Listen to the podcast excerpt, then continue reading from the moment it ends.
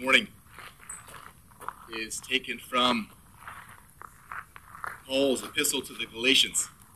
Paul's epistle to the Galatians, Galatians chapter 3, and we're looking this morning at uh, verses uh, verses 10 to 14. But uh, in order to set the context of the passage, I'm going to read um, all the way from from chapter 2. From chapter 2 in verse uh, verse 15 down to chapter 3 verse 14 galatians chapter 2 verse 15 we ourselves are jews by birth and not gentile sinners. Yet we know that a person is not justified by works of the law but through faith in jesus christ. And so we also believed in christ jesus in order to be justified by faith in Christ and not by the works of the law. For because of the works of the law, no one will be justified.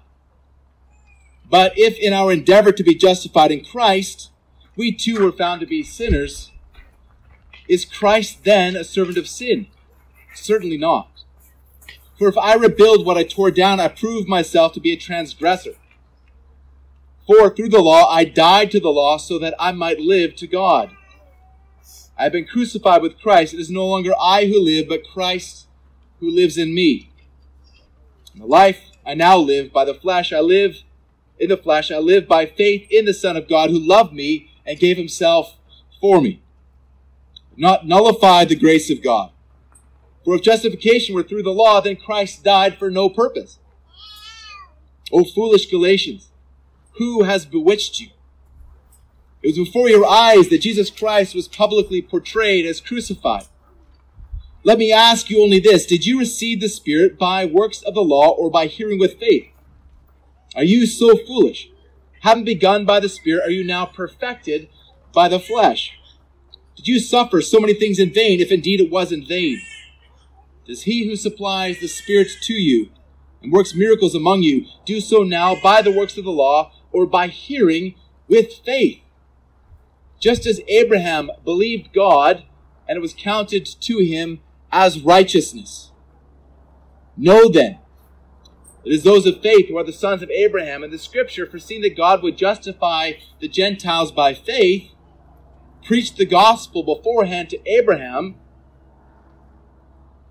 saying, In you shall all the nations of the earth be blessed. So then, those who are of faith are blessed along with Abraham the man of faith.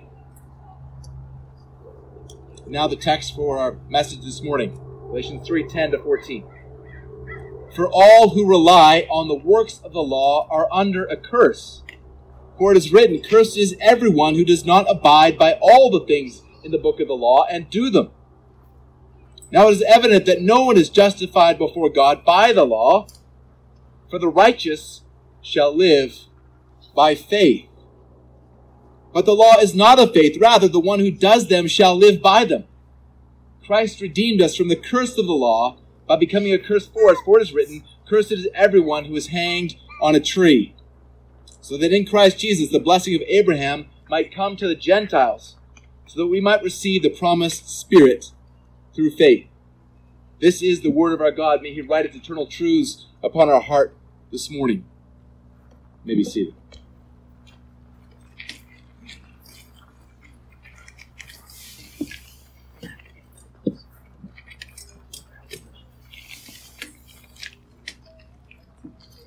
And let's pray again together.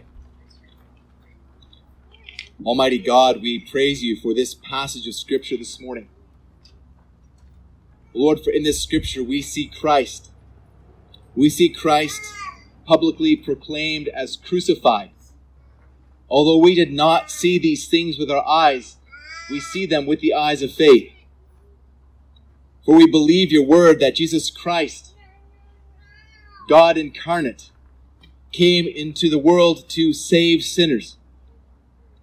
That he lived a righteous life and he died a sinner's death. And by faith in him, our sin is credited to his account and his righteousness is credited to our account. Lord, we believe these things. We praise you for these things, Lord Jesus, for you are indeed the perfect sacrifice, as you bore the curse that was on us.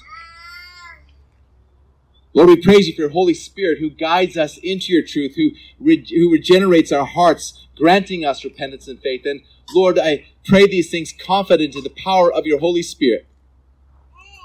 Lord, there are those here this morning who are not yet believers, who do not yet have faith in Christ, who are still trusting in their own righteousness, we pray that through the power of your Spirit you would convict of sin. Convict of righteousness that can only come through faith in Jesus Christ. And for those who do believe, who are already trusting in you, may you hold these things up before our hearts and minds also by your Holy Spirit. That we might worship you for this great salvation, this free gift that we have through the gospel of Jesus Christ. Amen. Fake news. Fake news, it's a, a phrase that you hear pretty consistently in our culture. It's, it's, the, the phrase goes back to the, the early teens of, of this century and was popularized by Donald Trump, who was being criticized repeatedly in the news, and he said fake news.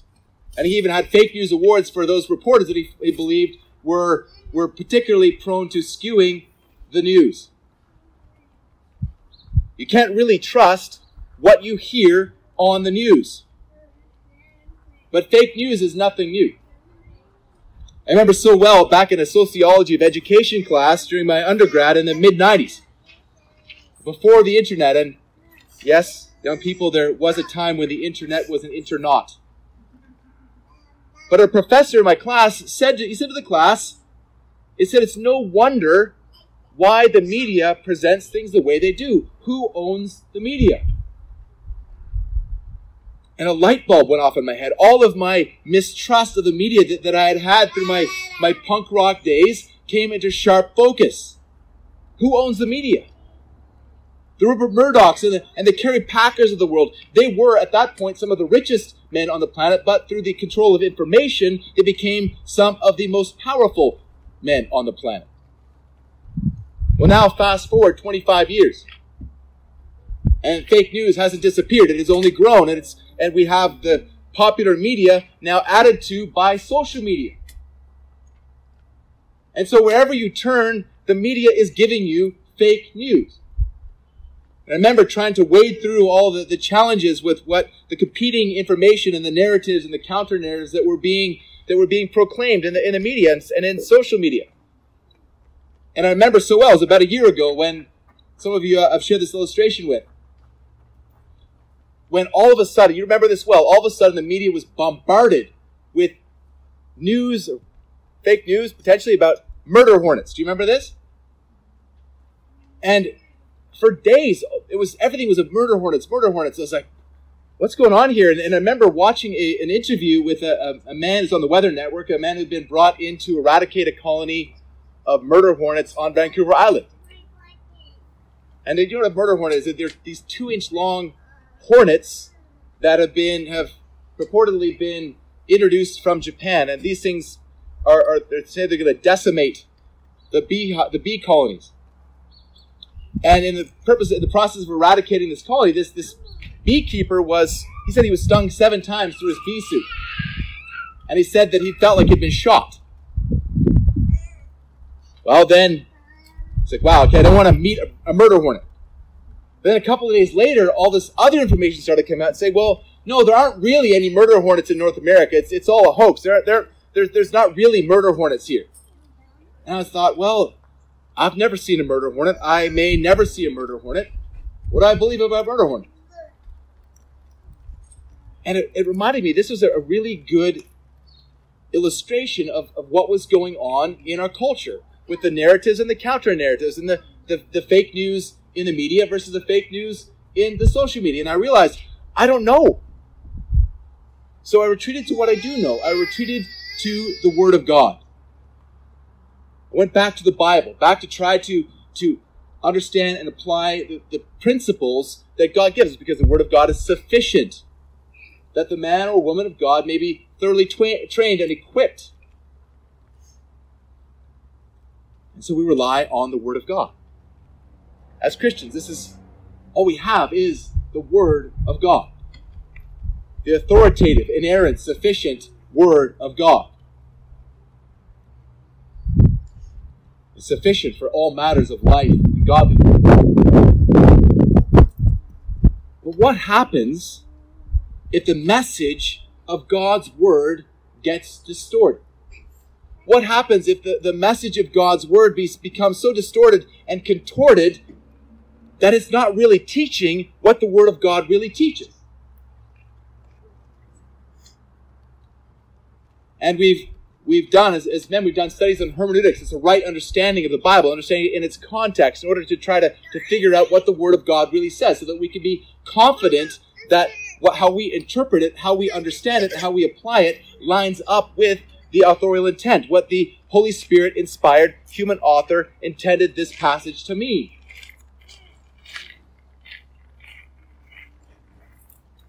So, what happens if the Word of God, particularly the message of the gospel, gets distorted? Enter Paul's letter to the church in Galatia.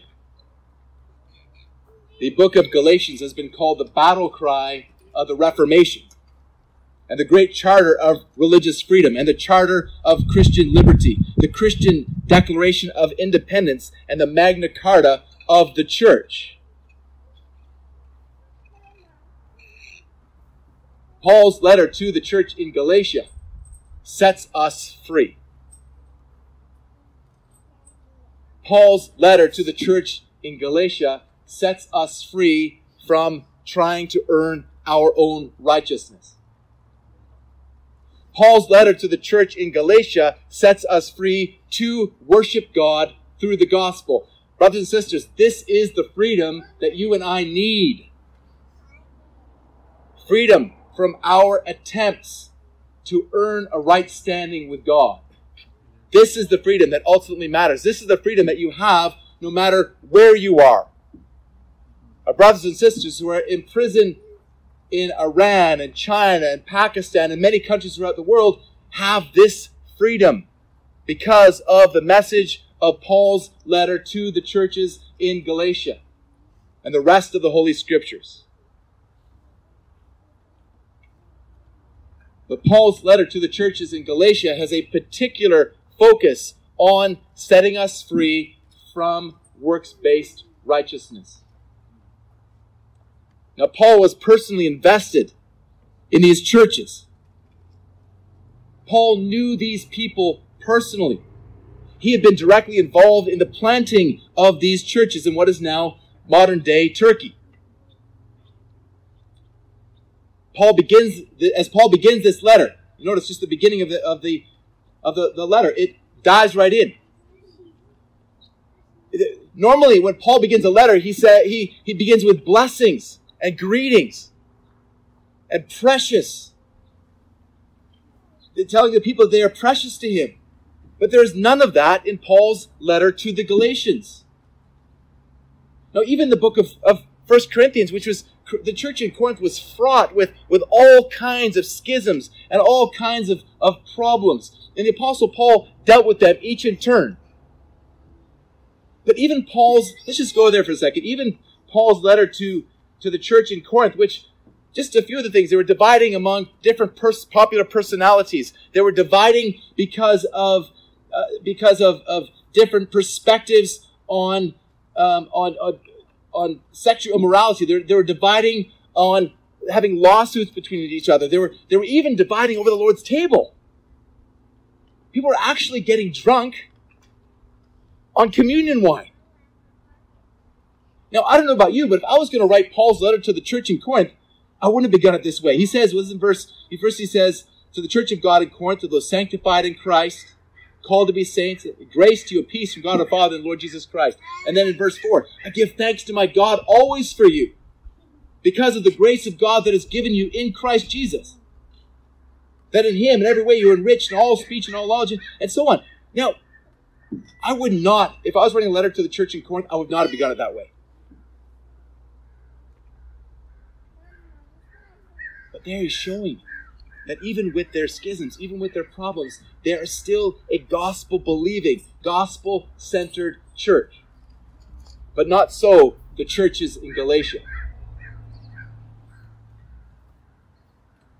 So Paul dives in. He first lists his apostolic credentials.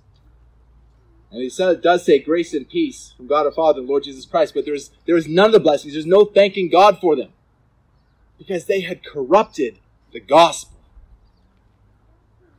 They had corrupted the truths of, of God's word, of salvation by faith alone, in Christ alone, for the glory of God alone.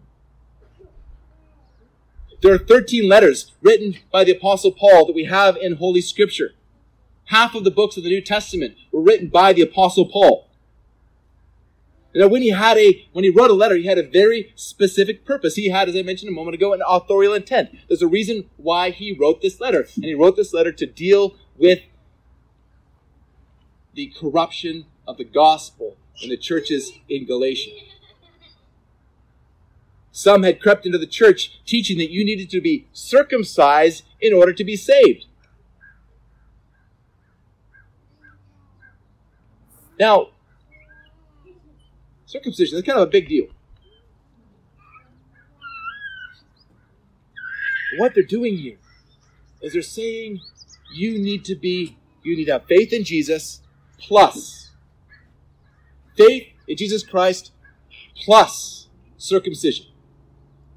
And the implication of that, it's not just faith in Jesus Christ plus circumcision, it's faith in Jesus Christ plus submitting to and obeying all of the Old Testament laws of Israel in order to be saved. What is being promoted here is works based salvation. If it is Christ plus anything, it is no longer the gospel of Jesus Christ. Christ plus anything is nothing. So the Apostle Paul writes this letter to correct the church. He says that they are teaching a different gospel, a fake gospel, fake good news. Fake good news is not good news at all. In fact, in one of the most ferocious statements coming from the pen of the Apostle Paul, found in all of his corpus, he condemns these false teachers in Galatians 1 9. He says, If anyone is preaching to you a gospel contrary to the one that you received, let him be accursed. Let him be cast into eternal hellfire. And then Paul sets out to counter the good news, showing how the gospel, how the true good news sets us free from legalism from being justified from any by any attempts that we have to make right a right standing with before God through obedience to the law. And he answers the question of how anyone can even think to have a right standing before the holy God. Now maybe you are here as a non-Christian today. Maybe you are here as somebody who is not trusting in Jesus Christ alone for your salvation. Maybe you've wondered how you can have a right standing before the Holy God. Or some of us here who are unbelievers might think that they already have a right standing before the Holy God. Well, let's begin in our passage this morning by looking at how you don't get a right standing before the Holy God. Verse 10 All who rely on works of the law are under a curse. All who rely on the works of the law are under a curse. Now, the problem is not with the law itself. Paul says in 1 Timothy 1 8, the law is good if one uses it lawfully. And Romans 7 12, so the law is holy, the commandment is holy and righteous and good. The law is good if it keeps its proper place. The law helps us to see our sin. The law is a curb against sin. The law helps us to see God's character and how He wants us to live. But the law can never give life. The law was never designed to give life. The problem is not with the law, the problem is with us. The problem is with our sin. if you are relying on your obedience to God's law in order to have a right relationship with God, you are in big trouble. You are in the biggest kind of trouble there is. Why? Because you don't do the works of the law. You don't do the works of the law. No one does the works of the law. Maybe you're familiar with, with Ray Comfort from Way the Master. He will he will go to the to the beaches in Southern California and he'll he'll talk to people and he'll say, So are you a good person? And most people say, Yeah, I'm, I'm a good person. And he says, So have you ever told a lie? And the person would say, Oh yeah, you know, of course I've told lies in the past or have you ever taken anything that doesn't belong to you? Oh, oh yeah, okay, I stole some stuff from the store when I was a kid. Okay. Have you ever looked at a woman lustfully? And then, okay, so most men that answer the question just say, well, yeah, of course, everybody does. So what he goes on to say then is, so you're telling me that you are a lying, thieving, adulterer at heart, and you are a good person. You see, the standard of God's law is not your standard. It's God's standard. It's God's standard of holiness. And it really comes from the heart. The, the sin, even if, even if you want something that belongs to somebody else, the Bible calls that covetousness. And that's one of the Ten Commandments. You, you shall not covet. If you're angry at a person, unrighteous anger is actually murder in your heart. Lustful thoughts are adultery in your heart. And they render you guilty before the holy God. So Paul is saying here that no one is a good person, not according to God's standard of good. Paul continues, as it is written, Cursed be everyone who does not abide by all things written in the book of the law and do them. Now, Paul here is, is, quoting the Old Testament, Deuteronomy 27 26. If you have a Bible, uh, let's, let's go there for a minute to Deuteronomy, so fifth book of the Bible, Deuteronomy 26.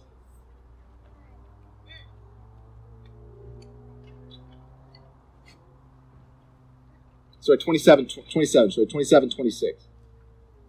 Cursed be anyone who does not confirm the words of this law by doing them. And all the people shall say amen. Now, this comes from a, long string of curses that Paul lays down, or sorry, that Moses lays down as, as God's prophet. See, this takes place. The, the end of Deuteronomy comes as the people of Israel have just, they've been set free from captivity and slavery in Egypt. And they, they have been, they've crossed through the Red Sea that God has parted for them. They've now wandered in the wilderness for 40 years because of the rebellion as they waited for that generation to die out as a new generation came. And, and so these people are, after 40 years of wandering in the wilderness, are just about to enter into the promised land. So God reminds them of the covenant. He reminds them of the covenant that God had made with them. He reminds them of the blessings for covenant obedience and the curses for covenant disobedience.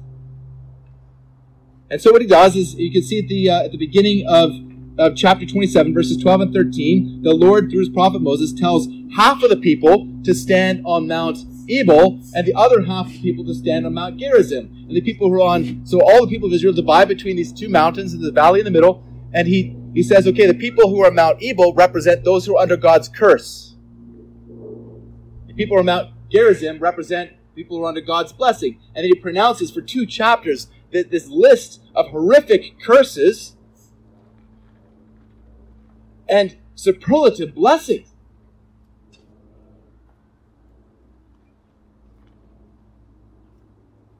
I referenced this a couple weeks ago when I, ex- I explained that, that people do not experience God's judgment. They do not experience these covenant curses in immediately, but that the curses are coming. God's judgment is coming because God is holy and just. God must punish sin. So fast forward now from this time, 1300 years, approximately 1300 years later. By the time the Apostle Paul comes on the scene, it's, it's after the, the ministry of our Lord Jesus Christ, his life and his death and his resurrection and ascension. And then soon after this, the Apostle Paul, a, a former Pharisee, who was in the process of actually persecuting Christians for their faith, you know the story in Acts chapter 9. He's heading to Damascus for the express purpose of persecuting Christians, and God knocks him off of his, his horse and says, This is the Lord Jesus Christ appears to him and says, Saul, Saul, why are you persecuting me?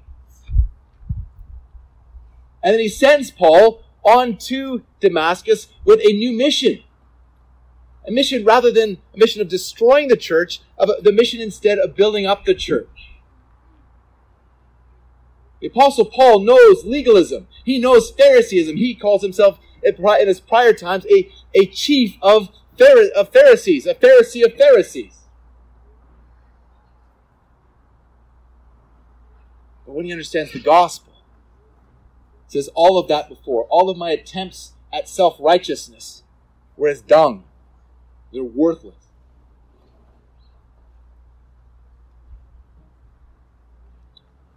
And so, 1300 years later, when the Apostle Paul arrives on the scene, and when he writes this letter to the church in Galatia around the year, um, the late 40s or early 50s AD,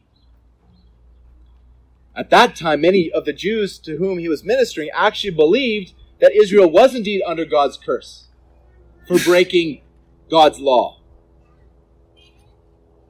But here, these to whom Paul is writing in Galatia had come under the influence of the Judaizers that taught you that you could keep God's law.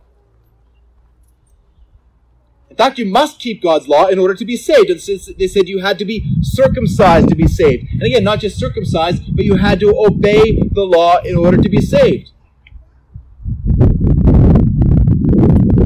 And now you and I know that it's not just Israel who broke God's law. We also broke God's covenant by breaking God's law. You and I also deserve God's covenant curses for disobedience. And you and I also deserve God's condemnation for covenant disobedience. Think again of, of Ray Comfort's question. Are you a good person? By God's standard. According to God's standard of righteousness, you are not a good person. We all have to admit that they are. And I'm not trying to insult anyone here. The same is true for me. Whether you're here as a Christian or not, you are not a good person. Verse 11 of Galatians 3, Paul repeats his assertion. Now it is evident that no one is justified before God by the law. But now Paul shows us how people can be justified by God. He says, For the righteous shall live by faith. Now, this is not just a New Testament principle. Paul's quoting the prophet, the prophet Habakkuk from the Old Testament, Habakkuk 2, verse 4. Martin Luther, the Augustinian monk, the, the, the, former Roman Catholic monk, was, was in the castle in Wittenberg in his, in his cell studying Romans 1.17 when God's light broke through his darkness. Let's turn for a moment, please, to, to Romans chapter 1, verse 17.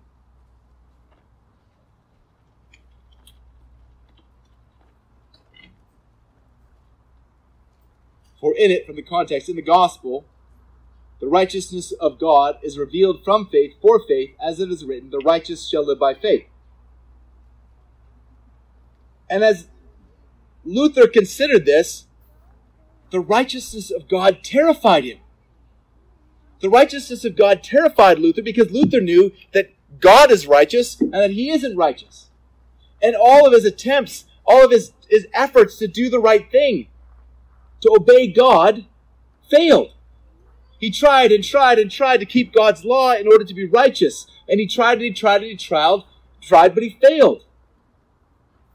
But then finally he understood that phrase in the second half of verse 17 the righteous shall live by faith. In other words, the one who by faith is righteous shall live. Righteousness comes not by obedience to the law, but by faith. Righteousness only comes by faith. And it is only the person who has this faith that receives eternal life. So now for Martin Luther, Romans 1 16 and 17 made sense. For I'm not ashamed of the gospel, for it is the power of God for salvation to all who believe, to the Jew first, and also to the Greek. For in it the righteousness of God is revealed from faith for faith, as it, as it is written, the righteous shall live by faith. Again and again in Luther's writings, he says that it was this moment, not the nailing of the 95 theses at the castle church in Wittenberg, and, and not the diet of Worms. It was this moment when he discovered righteousness that comes by faith, that this was the pivotal moment in his life. It was in this moment when, in Luther's own words, he says he was born again. This moment was not just the pivotal moment in Luther's life. This moment was actually the pivotal moment in the Reformation because here in this phrase, the righteous shall live by faith, the gospel was rediscovered. The righteous shall live by faith. And so much like the apostle Paul came to the to the churches in Galatia to correct a wrong understanding of the gospel. Of course, Martin Luther is not an, an apostle. But Martin Luther was a man of God who, who redirected the church, the churches in Europe, back to the gospel. And it hinged on this phrase the righteous shall live by faith. This is a foundational principle in the gospel. This is the good news that caused Luther to proclaim, based on, on, this, on this phrase, he said, The epistle of the Galatians is my own epistle. I betrothed it to myself. It is my Katie von Bora. He said, It's like I'm married to this, this gospel in, in, the book, in the letter to the Galatians. The righteous shall live by faith. Righteousness and life come not through obedience to the law, but by faith. There are all kinds of people telling us things that, that not, maybe not the, the Ten Commandments, in fact, in some cases, quite contrary to the Ten Commandments. You have to do these things in order to be saved, whether it's the, the social gospel or a particular, particular social stance on an issue. You have to do these things in order to be faithful. In some cases, you need to do these things in order to even be saved. Different gospel. The righteous shall live by faith. But some may be wondering then, well, faith in what? But before he gets there, Paul tells us what faith is. And he's already told us how you cannot receive salvation. Now he tells us what faith is not. says in verse 12, the law is not of faith, rather, the one who does them shall live by them. So in context, the apostle Paul is, is saying here that relying on the works of the law is the, the opposite of faith. It's antithetical to faith if you are trusting in your obedience to anything to save you, you are denying the faith. It's fake news. It's a fake gospel. So now we return to the question faith in what? Or rather, faith in whom? Verse 13. Central passage for this message and, and of, of this passage. Christ redeemed us from the curse of the law by becoming a curse for us. For it is written, Cursed is everyone who is hanged on a tree. So then the righteous will live by faith in Christ Jesus. That's who you have to have faith in the Lord Jesus Christ. You have no righteousness of your own. We've clearly established that. The only righteousness that you can have is an imputed righteousness when you turn away from your sin and put your faith in Christ. When that that when by believing in Jesus Christ, his righteousness is credited to your account. It, it's, it's as though you were to, to go before a judge. Now pretend this is a, this is a, a judge's bench. And you're sitting there in the dock. And the judge says, You are guilty for this, this, this, this, and this. But the judge comes down from the bench and says, I'm going to credit my good works towards your account. As we'll see in a moment, I'm going to take the punishment for you. Of course, we know that that that a, a human judge could never do this. We have to have faith only in Jesus Christ, who who's the only one who is, according to God's law, the only one who is ever not guilty, the only one who's actually righteous. It's only Jesus Christ who can come down from the bench and, and credit it and credit guilty sinners like you and me with his righteousness. Only Jesus Christ. Him alone. There's salvation in none other, for there's no name given under heaven whereby men can be saved. There's no salvation in Buddha. There's no salvation in Muhammad. There's no salvation in Krishna. There's no salvation in Mary. There's only salvation in Jesus Christ. Him alone. There's no other way of salvation. There's no other good news. Everything else is fake good news. Galatians 2 6 is as clear, 16 rather, is as clear as crystal. I read it earlier. Yet we know that a person is not justified by the works of the law, but through faith in Jesus Christ. So we who have believed in Christ Jesus, in order to be justified by faith in Christ and not by the works of the law, because by the works of the law no one will be justified. I hope you are clear on what Paul's premise is in this. You are guilty, you have no righteousness, your only hope is the righteousness of Jesus Christ credited to your account. But then verse, in verse 13, Paul shows us how Christ saves us. Again, we've been, we've been focusing so far on the imputation of, of Christ's righteousness, of his righteousness credited to our account.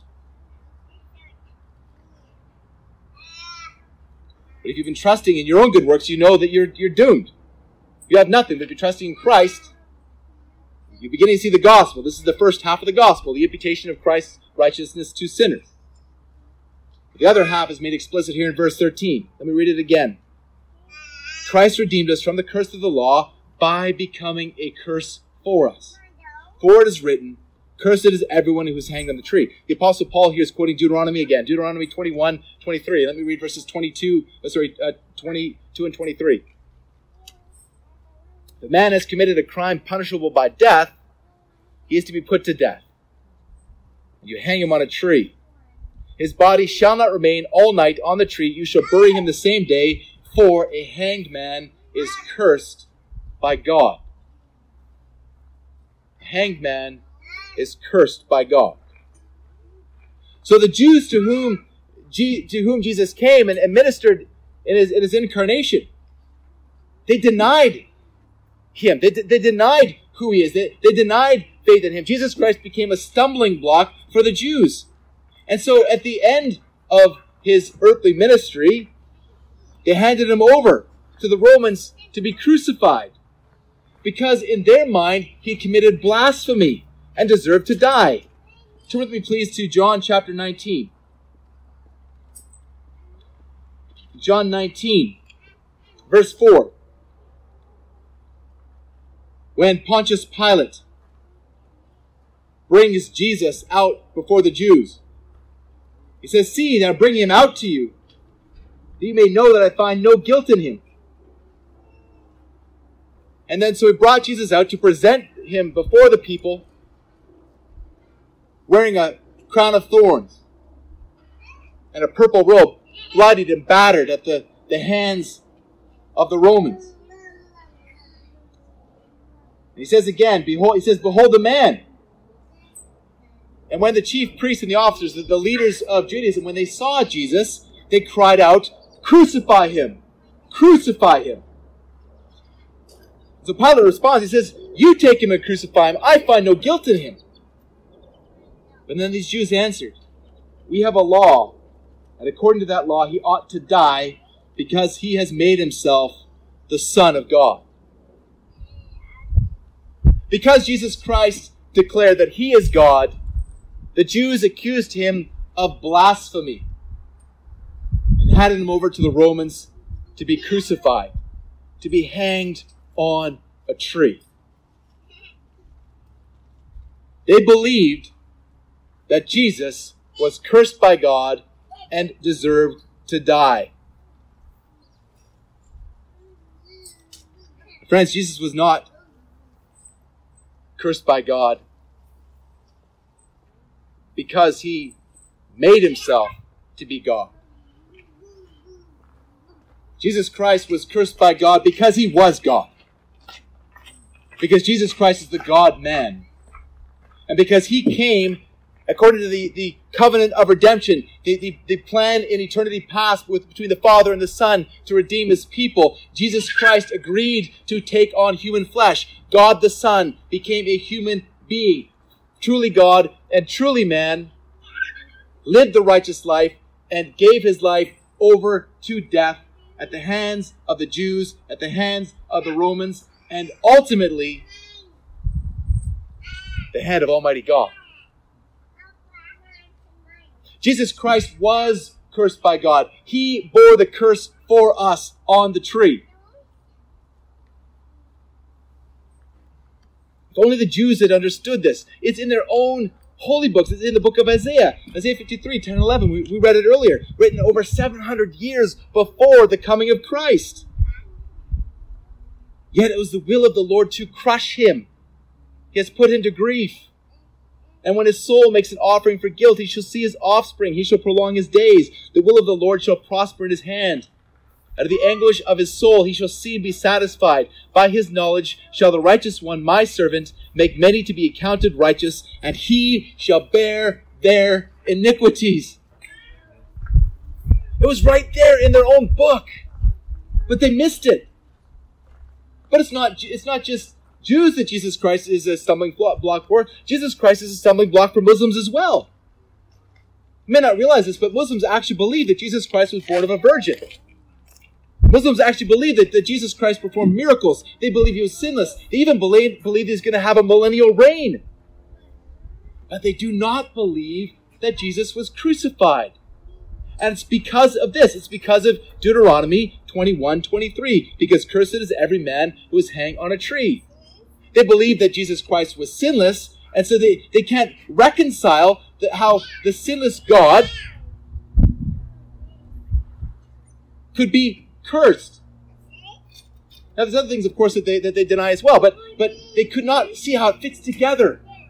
That Jesus Christ actually became cursed by God. That many believe that, that somehow that, that Judas somehow miraculously took Jesus' place on the cross, that it was a, a, a, an impostor there on the cross instead of Jesus. They don't understand that Jesus was cursed on the cross. The God's perfect plan in eternity past that He would send His Son to die in the place of sinners. I'm going to preach on this on Sunday. Acts 2.23 from Peter's sermon at Pentecost. This Jesus, delivered up according to the definite plan and foreknowledge of God, you crucified and killed by the hands of lawless men. God put his Son to grief for the sins of his people. The soul of Christ is the offering for guilt. He bears their iniquities. Though sinless, he was considered to be a sinner. Though he was blessed by God, he bore the curse of God for your sins and for my sins. You and I have committed capital crimes against the holy God. You and I deserve the death penalty. Eternal death. Separated from God in hell. That's what you deserve. That's what I deserve. You and I were under the curse of the law as covenant breakers. You and I were all lawbreakers. We still are. But Christ redeemed us from the curse of the law by becoming a curse for us. Now, this word that is translated here, redeemed, in Galatians 3, he redeemed us from the curse of the law, is, is really the, it's an, an image that comes from the slave market. When a slave was, was, was up for auction, he, he could be purchased back and set free. That's what it means to be redeemed. It means to be purchased back and to be set free. But you and I are purchased back not from slavery to, to human beings. You and I are purchased back and set free from slavery to the world and the flesh and the devil. We are set, purchased back, redeemed from sin.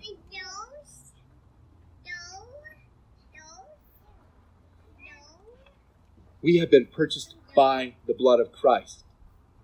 Jesus Christ suffered and died on the cross for our sins.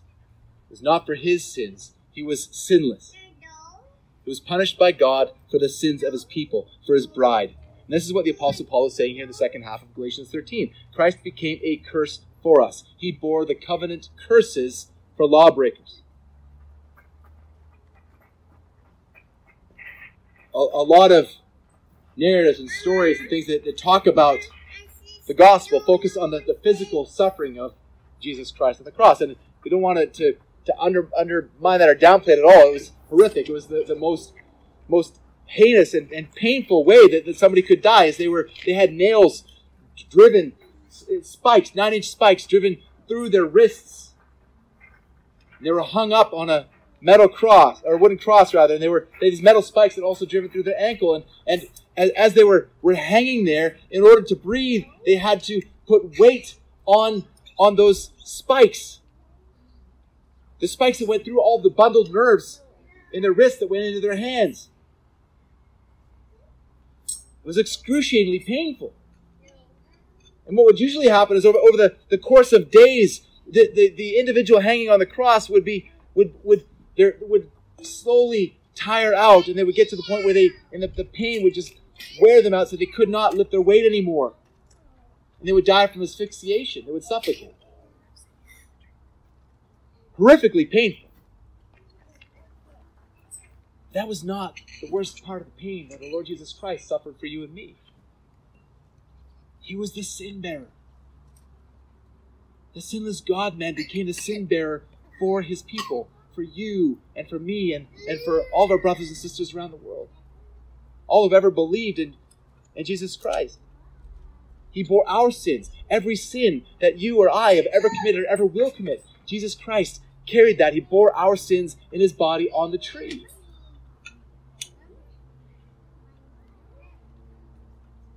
And his Holy Father punished him in our place.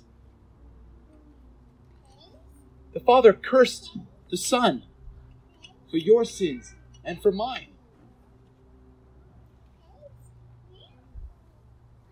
It was so excruciating that the Lord cried out, My God, my God, why have you forsaken me? This was the greatest pain of the cross. This, this so called the, the dereliction of Christ, this, this feeling the forsakenness of God on the cross. That's what you and I deserve. But Jesus bore it in our place. He bore the curse for us. So then finally, in verse 14, Paul says that so that in Jesus Christ, in Christ Jesus, the blessing of Abraham might come to the Gentiles, so that we might receive the promised Spirit through faith. Now, if you know your redemption history, you know that Abraham was the first Jew. We, we looked at this through our studies in Genesis a couple of years ago. God promised Abraham that all of the earth, all the families of the earth would be blessed through him. Genesis 12 3. The Jews traced their heritage back to Abraham. But again and again in the scriptures, we see that it was not a physical heritage from Abraham that saves anyone, but spiritual heritage. It is the spiritual heritage of Abraham that is saved. Paul has just said in Galatians 3 6, Abraham believed God, and it was counted to him as righteousness. Abraham was not saved by works, Abraham was saved by faith. He believed the same gospel that you and I believe. We see it more clearly now, living as we do in the events after Golgotha, after the, the crucifixion and the, the resurrection, the ascension of Christ. But Abraham was saved exactly the same way that we are. Abraham lived by faith and was counted to him as righteousness. Verse 7. You know then that it is those of faith who are the sons of Abraham. Those of faith. Are you a man of faith? Are you a woman of faith? Are you a man or a woman of this faith? A faith in Jesus Christ. Are you a son or a daughter of Abraham through faith in Jesus Christ? Or is Jesus Christ a stumbling block for you? Are you still like those Jews trying to earn your own righteousness? Instead, will you repent? Put your faith in Jesus Christ. If you were running from a forest fire and you could feel the heat of the flames, you could feel the, the, the hairs in the back of your neck being singed by this fire that is breathing down your neck. And you're running for your life. You know, if you stop for a second, you're gone. You come to a cliff. And you see that this cliff is it's, it's too far down for you to climb down. It's too sheer. There's no no handholds. It's too far across for you to jump across. You could choose death by fire or death by falling. But then you see a bridge. And you, you take a quick look at this bridge. You know, you don't have much time. You take a look at this bridge and say, well, okay, I, I believe this bridge is, is strong enough to get me, to carry me across to safety. I believe this bridge is, is able to save me. You could be a, an engineer and say, yep, okay, this I could, yep, not much time for your, your slide ruler here, but, but, yep, I believe this bridge can save me. It's not faith in the ability of the bridge to save you that saves you. It's not enough to say, I believe that this bridge can save me. You actually have to use the bridge.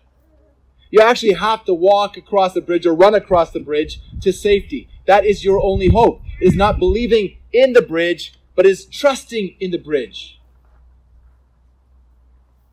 It's not enough to, to believe uh, the, the gospel is a, a set of, of abstract facts, of a checklist of things you believe to have, have good doctrine. You can have good doctrine, but be completely unregenerate. You actually have to trust in Jesus Christ. You actually have to take the bridge across to the other side and safety. Now, if you are here this morning as somebody who has not yet trusted in Jesus Christ, if you are here this morning as someone who's still trusting in your own righteousness or trusting in, in anything else other than Jesus Christ to save you, you're under God's judgment and you will die either by fire or by falling, or in this case, by both. You're cast into eternal hellfire. But this is an opportunity for you. You have seen and heard Christ publicly portrayed as crucified. Will you turn to Christ and be saved? Will you receive the good news and be saved, or will you keep on trusting in fake news? Brothers and sisters who are trusting in Jesus Christ, we praise God that, that we remember that it's not just on Good Friday, we remember the death of Christ every day. At least I hope you do. You need the gospel every bit as much today as you did on that first day you came to saving faith. But continue to, to hold these things before your heart and mind. Continue to, to preach the gospel to yourself. Continue to remember this great salvation you have in Christ Jesus. And be set free through the gospel to worship Him and to give Him the glory that He deserves. Let's pray together. Almighty God, we praise you for this great gospel. We praise you for the Lord Jesus Christ, who is mighty to save. And Lord Jesus, even as you gave up your life, you said, It is finished. You had paid the debt. You had borne the wrath. You became the curse bearer for your people. And Lord, we thank you as those who have been redeemed by the blood of the Lamb. We thank you and we praise you for this great salvation. And Lord, we believe as those who have been regenerated through the power of your Holy Spirit, we believe in the power of your Holy Spirit to regenerate hearts even now. We pray that, that what has been taught here so far as it accords with your word, will be received with the power of the Holy Spirit, that you would also grant repentance, repentance and faith. We pray this in the majestic name of Jesus Christ, the only Savior. Amen.